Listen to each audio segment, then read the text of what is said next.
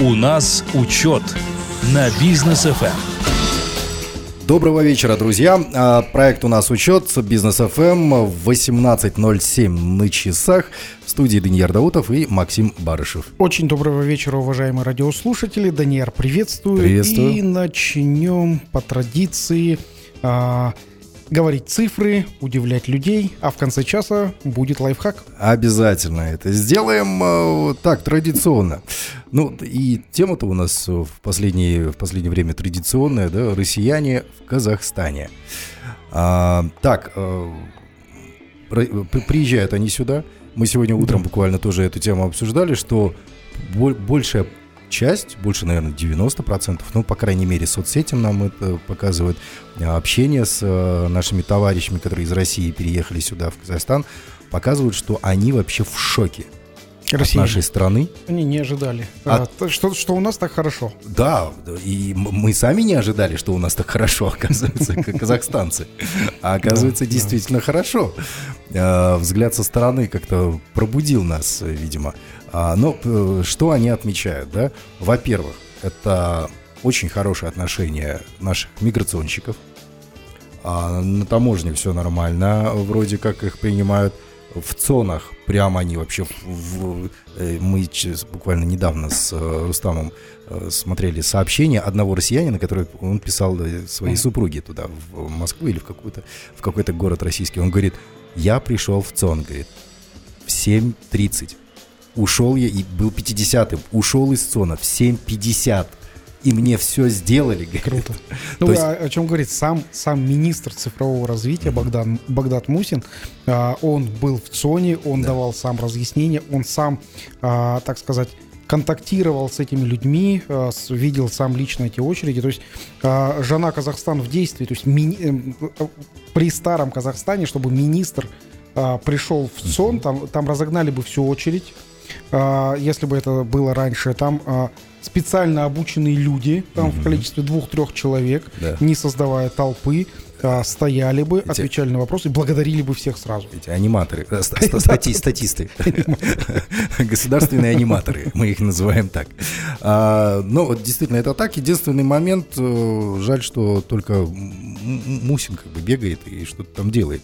Очень хочется надеяться, что и другие министры тоже подключатся. Ну вот, кто у нас там из правительства? Понятное дело, президент, да, он везде ездит, со всеми договаривается, встречается и с народом, и с зарубежными инвесторами. А, Смаилов, Мусин, ну, Тамара Дюсенова. Ну, Тамара Дюсенова, кстати, да. Ну, высказывание у нее такое интересное было. По поводу россиян, кстати. Приезжают они сюда.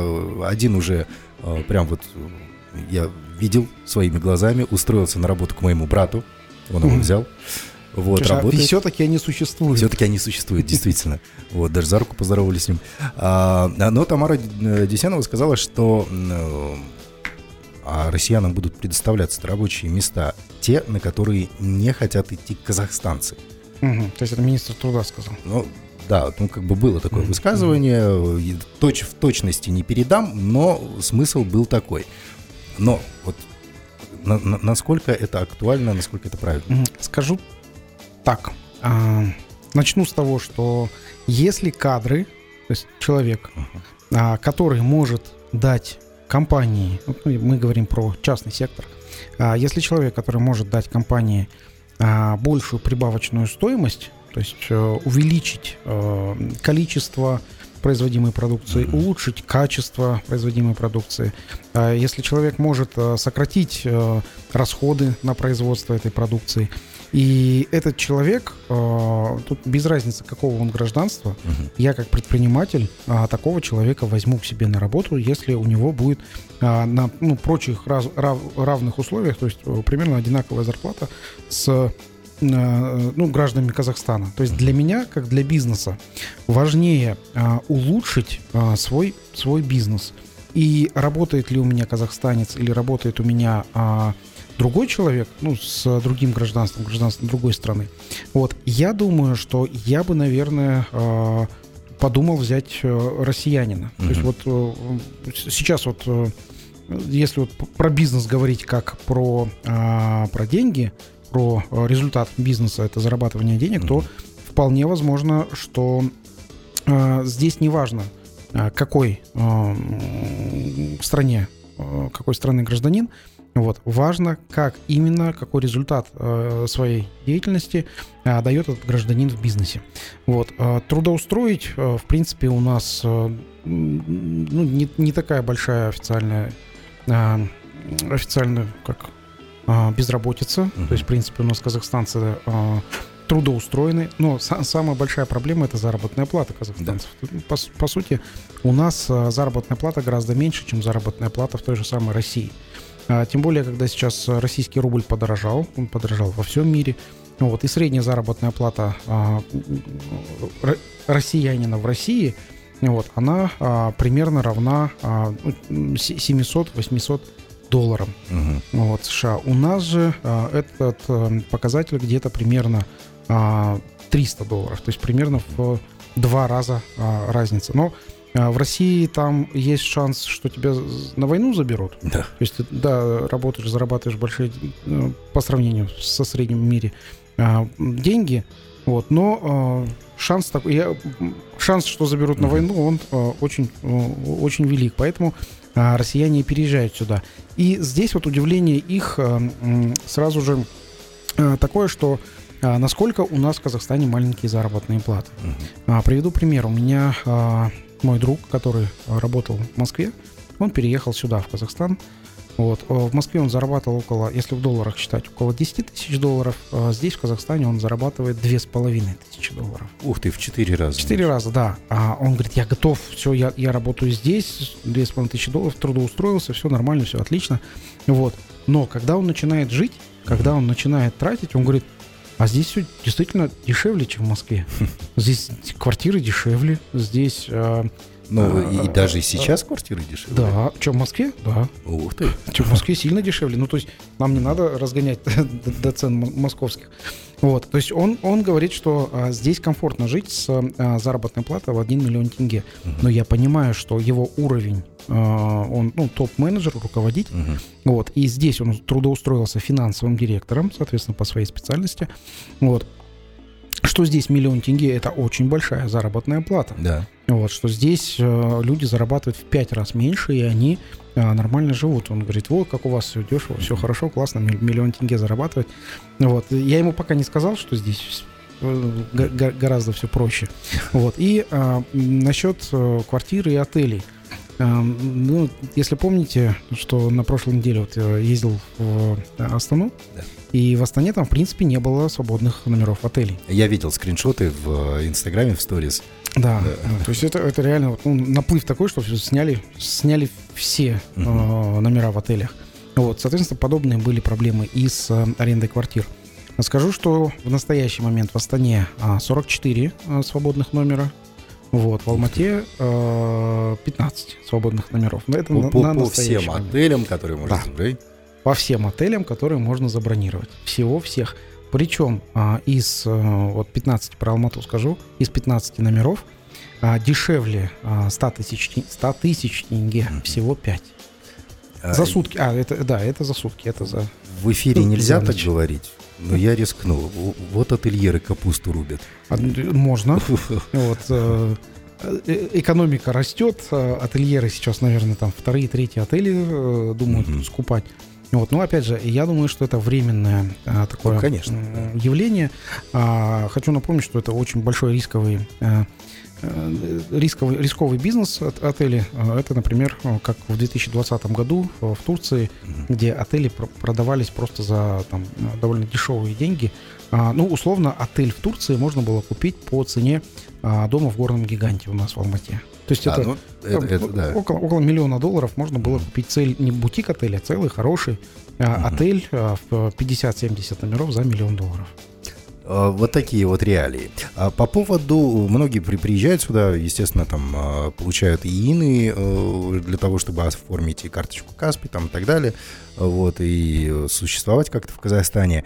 А Из 200 тысяч въехавших, около 70 тысяч, кажется, сказали, что получили уже ИИНы. Да. То есть не, не- не все получают, многим отказывают. А, Тем более, что новое правило появилось, обязательно оригинал загра- загранпаспорта. Именно по загранпаспорту, Да. потому что заезжать можно в Казахстан по внутреннему паспорту э, из, из России пересекать. границу, но ИИН выдается именно по загранпаспорту. Я вот хотел спросить по поводу э, гражданства. Ну, то есть многие приезжают, они видят Казахстан. Сейчас и политическое, политический вектор Казахстана, он очень такой приятный. Там а, Екатерина Шульман, она вообще тоже вот в, в Алматы, в Астану едет. И написала уже у себя на страничке, что как будто домой возвращаюсь. И очень нравится, как мы сейчас развиваемся. Многие хотят, возможно, получить гражданство Казахстана э, здесь. Почему бы не ввести э, правила вот золотой визы, как есть да. в Европе?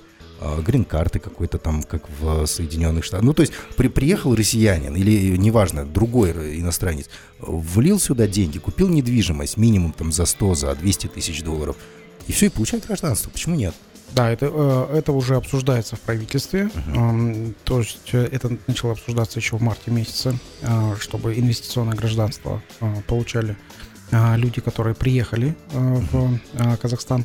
Но пока для того, чтобы это сделать, ну, нужно несколько законов поменять. Например, для того, чтобы приехать в Казахстан, открыть бизнес, свое предприятие, нужно визу С5 угу. иметь. То есть не просто загранпаспорт иметь, а в этом загранпаспорте еще и необходимо иметь визу Казахстана, специальную инвестиционную визу.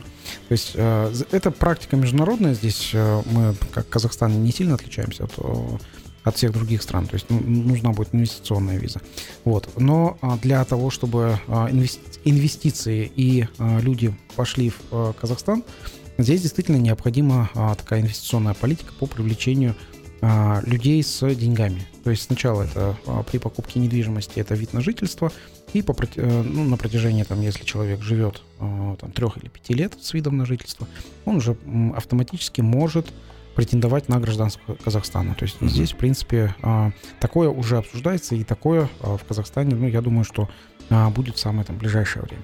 Окей, есть еще несколько вопросов по этой теме, обсудим сразу после рекламы. Оставайтесь с нами. У нас учет на бизнес FM. А мы продолжаем, друзья. Проект у нас учет э, и э, обсуждаем россиян в Казахстане. Э, возникает сейчас такая ситуация. Многие об этом говорят, переживают по этому поводу.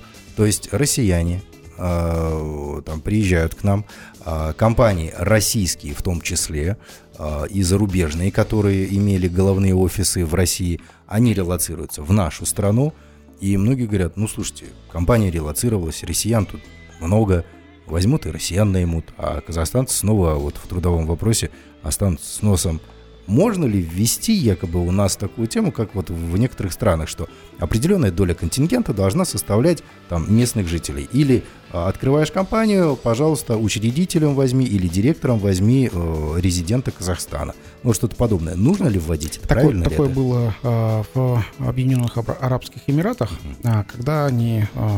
Вот эти правила ввели, но там, там же получается система сдержек противовесов. Почему они ввели такие правила?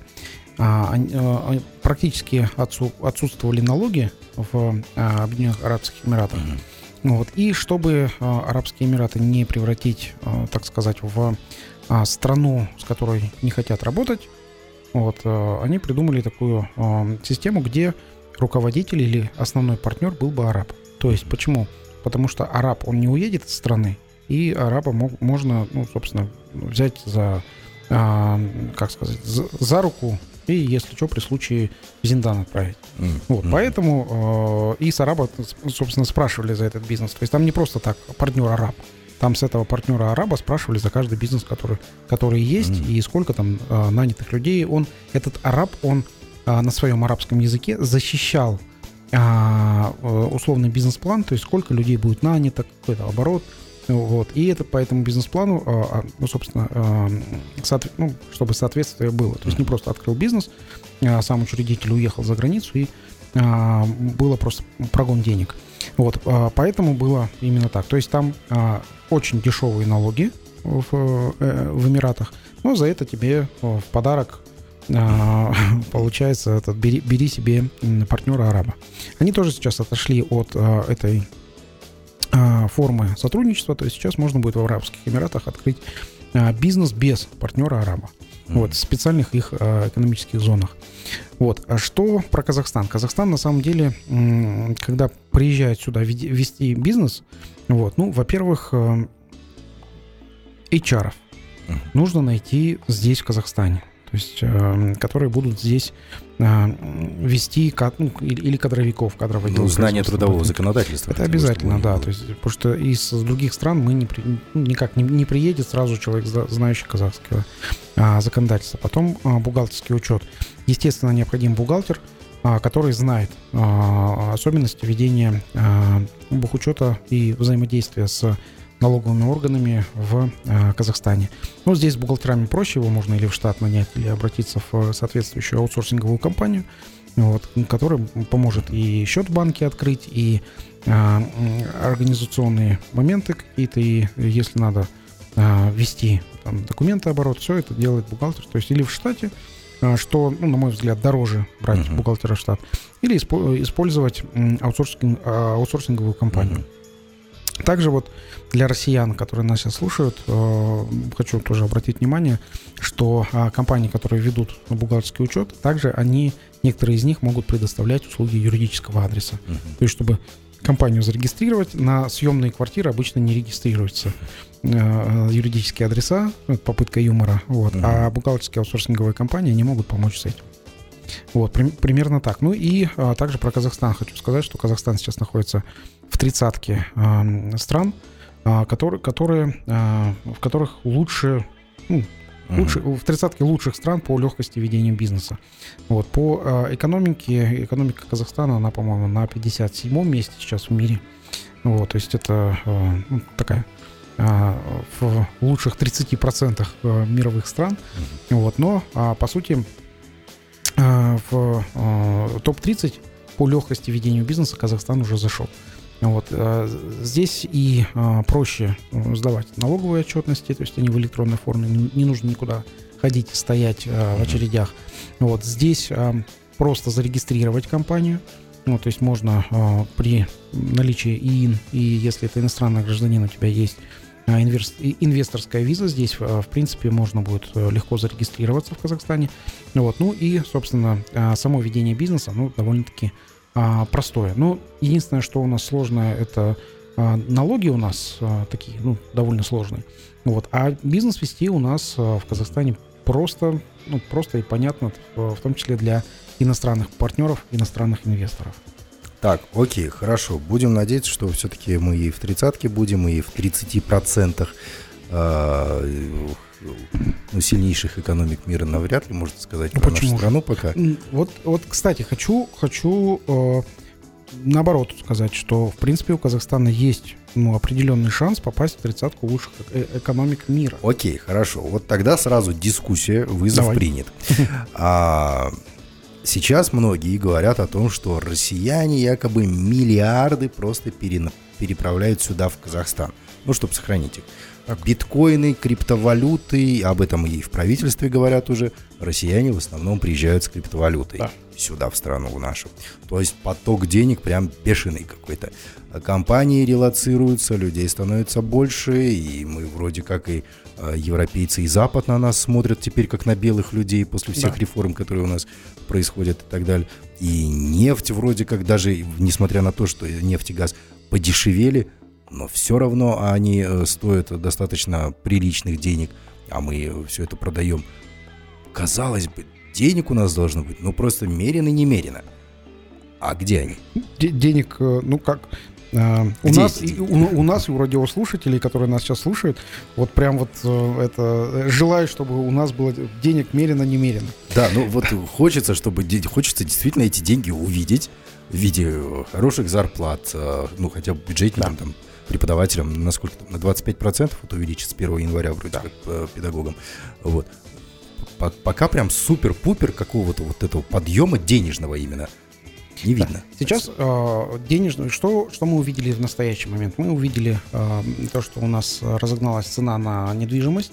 Опять она у- бьет рекорды. Ну, там бешеные цены Вот, просто э, дикие. Там и, и в аренде, и в покупке недвижимости. То есть э, то, что раньше никогда э, не продавалось, уже... Мгм. а, Уже даже и это продается и уже сдается. продалось, да. Вот. Это а, то, что вот а, приехали а, россияне с деньгами, они а, первое, что сделали, они разогрели, увеличили наш а, рынок недвижимости. Вот. а, Дорогой рубль, он привел к, а, к тому, что у нас а, дорогие продукты, которые из Российской Федерации. Вот. Ну и я думаю, что это сейчас, в настоящий момент, это краткосрочный эффект. То есть в экономику деньги экстренно пришли, вот, но а, в итоге они а, там, да- дальше это как эффект пузыря, то есть это может а, быстро закончиться. То есть а, сейчас а, вопрос э, к тому, что Росси- Россия, а, ей тоже сложно с а, дорогим рублем. То есть а, когда рубль дорогой, ну тоже вот по макроэкономике а, сейчас объясню. Россия продает на экспорт товары. То есть импорт у, у России упал. То есть в Россию, в Россию никто не хочет продавать. Ну, кроме Ну, Казахстана. Вот, Казахстан хочет, но там это очень маленькая часть, она а, весь спрос России не а, закроет наша страна. Вот, соответственно, а экспортирует Россия, она и газ экспортирует по большим ценам, и нефть э, Россия экспортирует, да, с дисконтом, но тоже цены гораздо выше, чем себестоимость добычи нефти. Соответственно, а, рубль получается в этой а, макроэкономической ситуации, рубль получается дорогой. Вот, так как рубль дорогой, а в России заработные платы и все считаются в рублях, Соответственно, в себестоимости это а, ну, увеличивается себестоимость а, экспортных товаров, а, соответственно, уменьшается прибыль. Уменьшается прибыль, соответственно, уменьшаются налоги в тех же самых рублях. То есть дорогой рубль для России не выгоден, потому что Россия получает меньше налогов со своих предприятий, которые отправляет на экспорт. А Россия это сырьевая страна, которая отправляет на экспорт свое сырье. Чуть глубже нужно, Вот. оказывается, смотреть на все это. Да, ну то есть это, это, это, а, реальность, с которой мы все столкнулись. То есть дорогой рубль из-за того, что в Россию никто не хочет продавать. Вот. А, и сейчас а, в мировом сообществе обсуждается, что а, нужно этот рубль все-таки как бы ронять. Почему, почему он такой дорогой? Потому что а, ну, никто, никто не ожидал. Вот честно признаюсь, что никто из даже экономистов, которые вводили санкции против России, никто не думал, что Россия укрепится, так, так рубль укрепится. Но вот получилось то, что вот, э, то, то, что получилось. Крепкий, дорогой рубль. Вот, кстати, по поводу рубля. Мы на прошлой неделе обсуждали эту тему, что почему одна из причин а, подорожания аренды жилья в Казахстане, а, одна из причин это дорогой рубль. Да. приезжают россияне, у них на руках рубли, Да. они меняют это все здесь, в наших обменниках, и у них получается очень много тенге. Да, это вот как э, мы когда-то приезжали в э, Узбекистан, Мгм. где мы э, там, миллион- миллионы со- сомов, Мгм. вот, и там у них для нас казалось очень дешевая, ну, там, еда, кафешка, Да. это вот, ну, было там э, 3-5 лет назад. Вот, В Киргизии то же самое При- было. Да, примерно то же самое сейчас в Киргизии то же самое. Вот. А, То же самое сейчас испытывают россияне, которые приезжают, говорят, как у вас все дешево. Потому что они жили в той реальности, где а, рубль довольно-таки дорогой. Да. Но вот, кстати, министр финансов ответил на вопрос о переизбытке рублей в Казахстане. Он говорит, вроде как не наблюдаем прям вот такого вот переизбытка. Вроде его нет. А, но, э, вот как сказал же Маубаев, насколько, говорит, я помню, по информации, которая у меня есть, переизбытка нет. Но мы только что обсуждали, если Нацбанк сейчас увидит какую-то угрозу, либо необходимость разово вывести вот такую массу в Россию, либо другие меры, мы обсудим с Нацбанком. Как это разово вывести эти все деньги в Россию? А на самом деле сейчас у нас а, в Казахстане существуют ограничения, ограничения вывоза любой э, валюты а, в эквиваленте 10 тысяч долларов США. Мгм. Вот, это физически, ну, это, в принципе, законодательство, оно касается всех. Банк, когда у банка или а, там, у там, обменника, когда у них довольно большое количество рублей скапливается, им с этими рублями нужно что-то делать. Или продавать здесь, на рынке, Казах- ну, внутри Казахстана. Вот. Или же их а, вывозить за пределы Республики Казахстан вот, и, а, скажем, продавать на а, той же самой бирже а, в Москве. Мгм. Вот. То есть это уже такая большая валютная операция должна быть. Вот. И когда а, ну, валютная операция происходит, деньги нужно вывозить из э, Казахстана чтобы они здесь не оставались. Вот, это проблема, ну, ну, раз министр говорит, что этой проблемы нету, наверное, мы опять ему поверим, но в, в итоге банкиры и обменные пункты, они что могут делать? То есть сейчас, например, есть ну, определенная разница в курсах внутри Казахстана и внутри России. И здесь есть люди, которые переходят границу вот с, там, условно, 10 тысяч долларов или uh-huh. а, там несколько людей, которые по а, такой сумме имеют а, в а, российских рублях.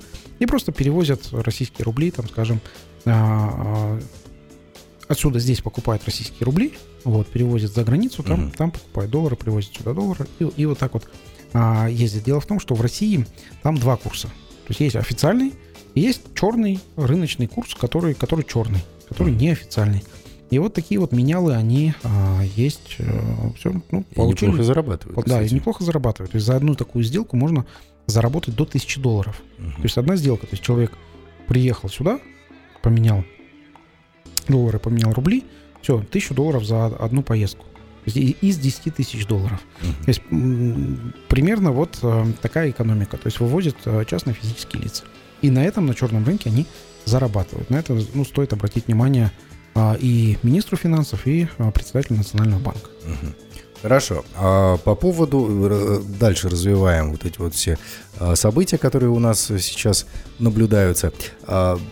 Мусин, опять-таки, э, выступая, сказал о том, что как, как же там было, если вот прям процитировать, заколебали уже эти ЭЦП, ну вот, вот, вот так вот было. Давайте использовать, использовать QR-коды. А, причем это все вот действительно после того, как россияне начали сюда приезжать, то есть надо было все это быстро делать, э, что-то придумывать. А, придумали, внедрили, внедряют точнее. Вот.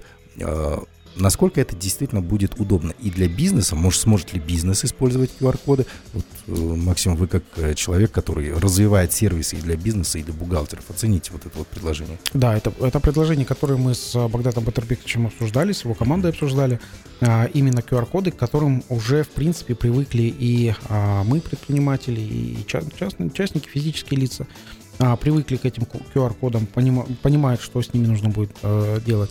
Вот. А, и какая проблема с а, ключами на флешках или ключами, которые находятся на а, ну, на компьютере, в каких-то папках лежат. Там дополнительные вот. программы надо скачивать, чтобы да. иметь. А, здесь про- проблема какая? А, когда подписано ключом а, на флешке, путем uh-huh. пароля и так далее, а, здесь а, сейчас суды не принимают а, заявления, uh-huh. вот, а, подписанные вот этим ЭЦП.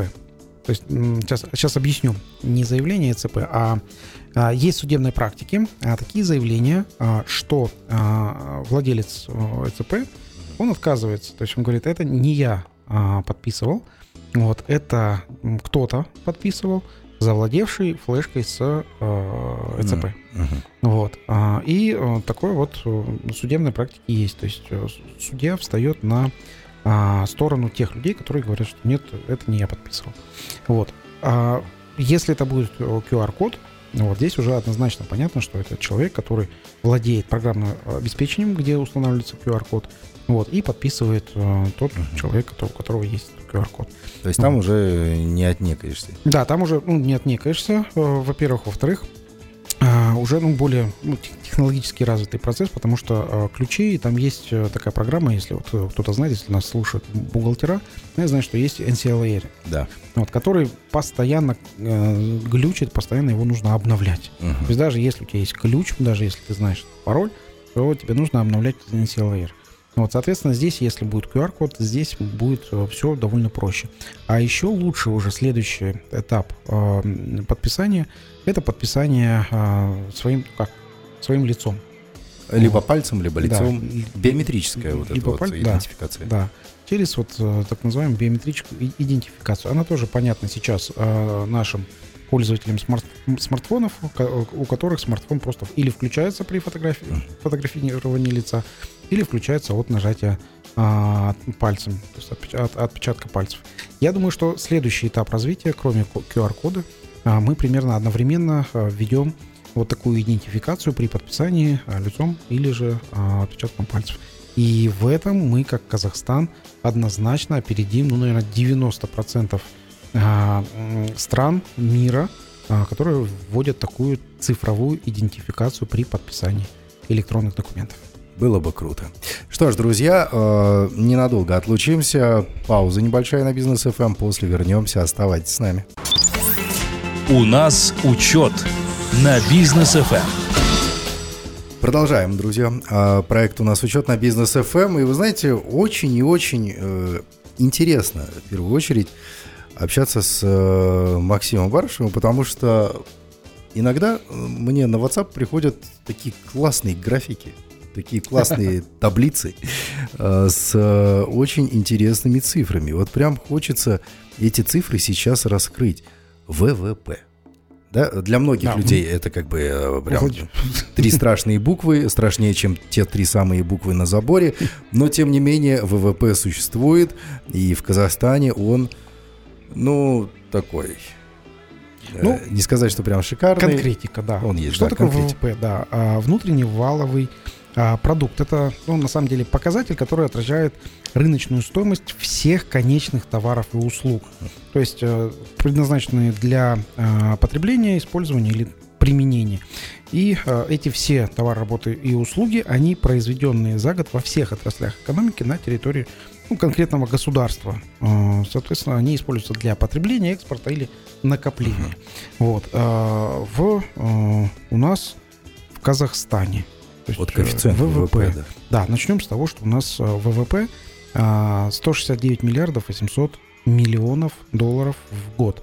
Это данные у меня от э, Всемирного банка за 2020 год. Это официальные данные. За 2021 год, год пока еще данных э, ну, в официальных источниках я не нашел.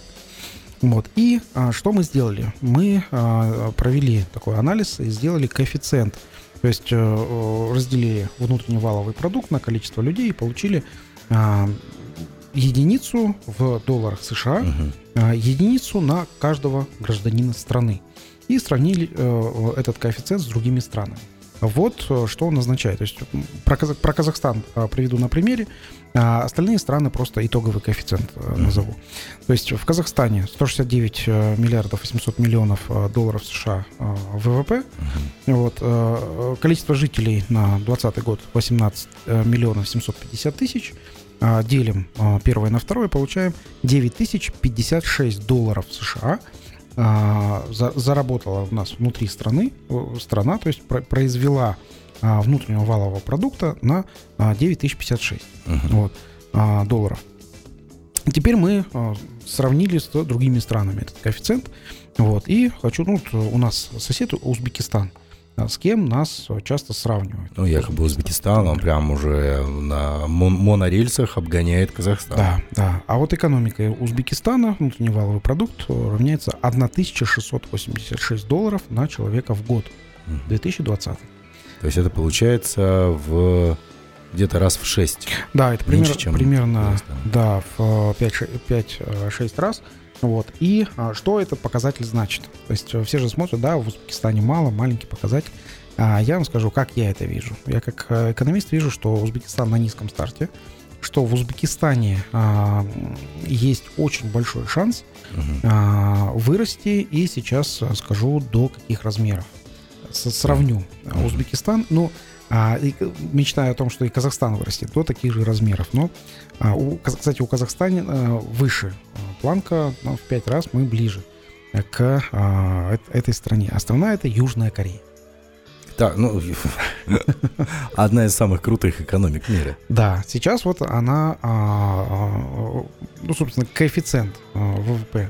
То есть каждого жителя Южной Кореи 31 498 долларов в год.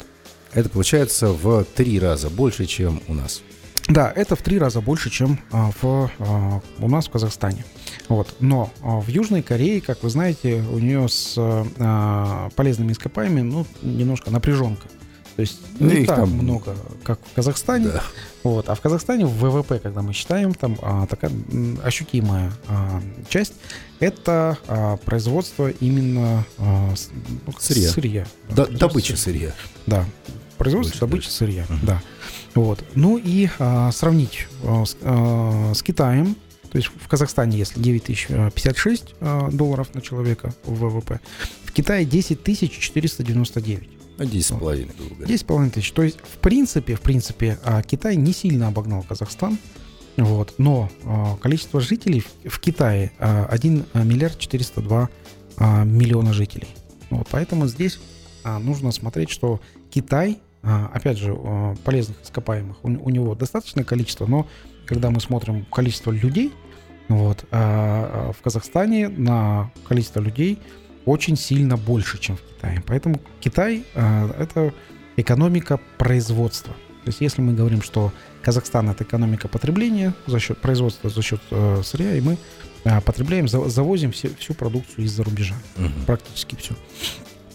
Вот, а в Китае все производится и потребляется именно внутри. Даже он электромобили, которые сейчас делается, рынок Китая по электромобилям, он, ну, наверное, первый в мире, который сейчас Да, есть. они обгоняют практически Илона Маска. Да, и э, да, и, Беларусь. Э, Беларусь, получается, э, тот же самый коэффициент долларов США на жителя 6410 в год. У белорусов меньше. У белорусов меньше, чем в Казахстане, но опять же у белорусов там из, опять же сейчас э, попытаюсь сюморить, у них из э, сырья и э, у нас нефть, у них картошка. Да, у них из ископаемых это как картошка, причем в прямом смысле ископаемых. Там не покопаешь, не, не Да, добудешь. да, у них из земли добывается картошка. Вот, соответственно, но это действительно попытка юмора. Вот, а на самом деле мы здесь, в Казахстане, видим белорусские продукты, потому что их правительство поддерживает их а, продукцию и им а, экспорт продукции. Мебель, Вот. колбасы, полуфабрикаты Да. белорусские. Да, да, да. Вот. А м, казахстанских продуктов в Беларуси м, я не видел. Есть в виде там э, нефти, которая переработана кем-то в бензин. Вот, вот, может быть и так. Поэтому здесь вот э, именно по вот э, этим э, показателям здесь вот э, очевидно, что Казахстану необходимо ну, очень хорошо развиваться. И в каких отраслях э, нужно развиваться? То есть вот мы на CFO саммите, э, как Мгм. раз-таки, э, которая группа э, Centros проводила, здесь вот мы как раз э, выделили несколько э, промышленностей, да, где может Казахстан очень хорошо развиваться. То есть, например, это химическая промышленность. А, Мгм. Доля химической промышленности во внутреннем валовом продукте Казахстана полпроцента. Вот. Если мы также сравним с Белоруссией, а, то там 3% доля химической Мгм. промышленности. Соответственно, здесь вот это та отрасль где Казахстану нужно развиваться. Химическая промышленность, ну вот э, я детство проводил в э, Чимкенте, и там много химических заводов внутри города было. То есть сейчас это необходимо прям срочно а, восстанавливать. Э, Это IT, IT-кластер, то есть здесь Мгм. получается экспорт э, IT-продуктов, которые есть э, в Казахстане, мы э, достигли результатов экспорта 80 миллионов долларов э, в год. Если мы сравниваем с Белоруссией, той же самой, вот, то экспорт IT-продуктов Беларуси составляет э, 2 миллиарда долларов в год, в том числе производство там, игр, в виде, вот, ну, например, все знают World of Tanks. Да. Вот, соответственно, здесь вот э, экспорт даже игр, разработанных э, в Беларуси, а, это вот большой потенциал а, для а, Казахстана, то есть создать здесь какую-то игру и отправлять ее на экспорт. Это, а, я думаю, задача, опять же, Богдата Мусина, министра цифрового развития, чтобы отправлять наши продукты на экспорт. Ну и Украина удивила. Ну, понятное дело, что это было до э, вторжения российских войск, но тем не менее, да, за 2021 год они? Украина а, дала а, 4 миллиарда долларов экспорта а, IT-решений, именно украинских. То есть там в Украине есть а, даже целые команды там а, по а, 500 тысяч человек команд, которые программировали для всего мира. То есть они, находясь э, локально в, Белору... э, в Украине, Мгм. вот, они делали программное обеспечение для всего мира. Вообще здорово, конечно. А, ну что ж, друзья, у нас э, впереди рубрика «Лайфхак» от Максима Барышева. Мы сегодня поговорим о наших любимых, дорогих клиентов, почему они правы или, возможно, не правы, э, когда обращаются в вашей компании. Это обсудим чуть позже, буквально через короткую паузу. Лайфхак. от Максима Барышева. Поехали, друзья, э, получать э, действительно качественное предпринимательское образование на волнах бизнес FM. Э, очередной лайфхак, хотя я так понимаю, можно вообще переименоваться уроки, там, например, да, или еще что-то. Потому что это, это не просто лайфхак, это лайфхак для меня это что-то взял отвертку и ручку и смастерил плоскогубцы. Вот это лайфхак. А мы здесь действительно занимаемся серьезными делами. Передача вот. жизненного опыта. Да.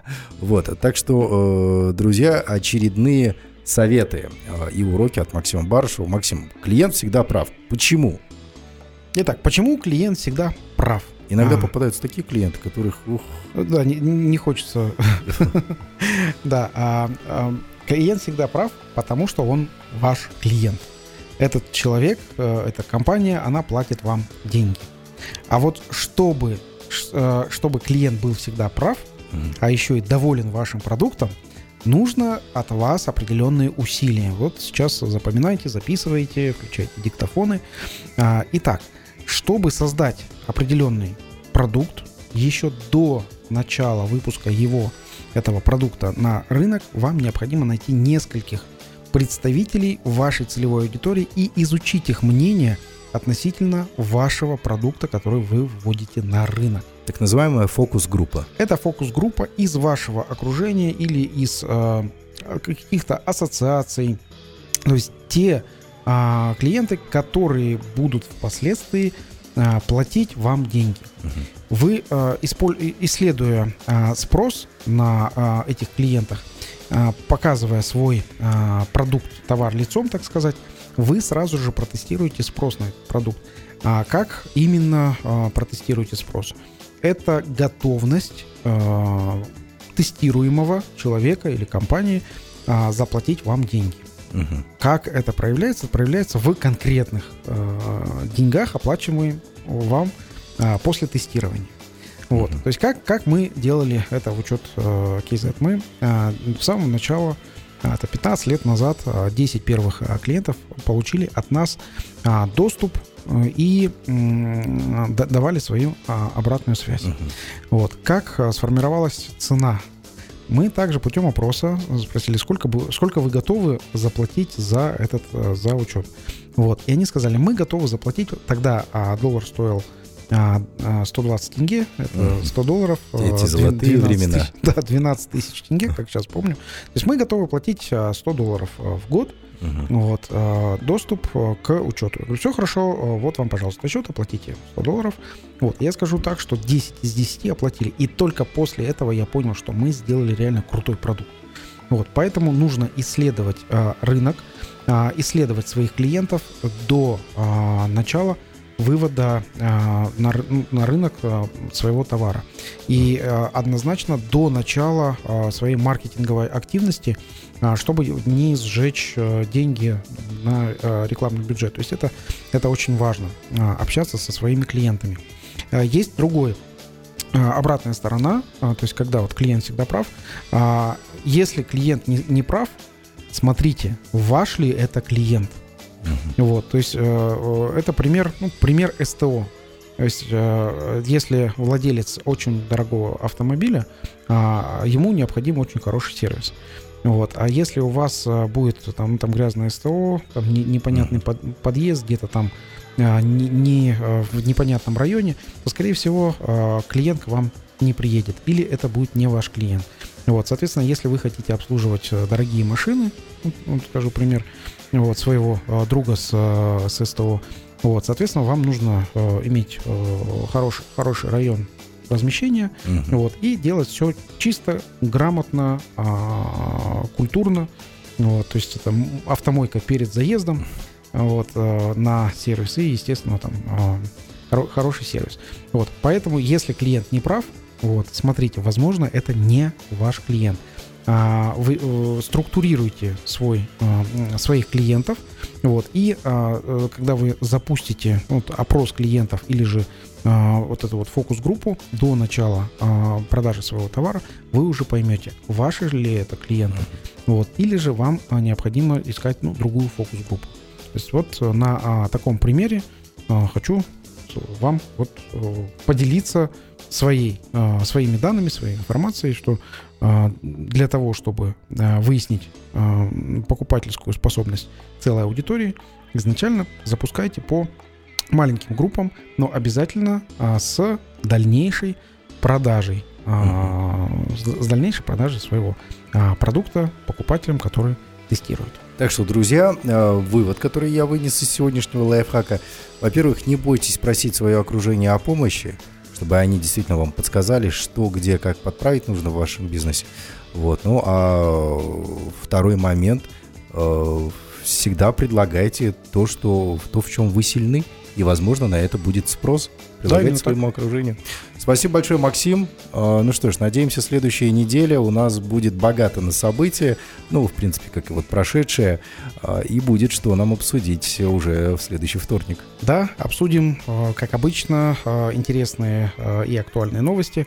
Вот, Даниэр, спасибо, что были вместе в эфире, уважаемые радиослушатели. А, Рады стараться для вас. Желаю вам отличного продолжения вторника и хорошей недели. Пока. Пока.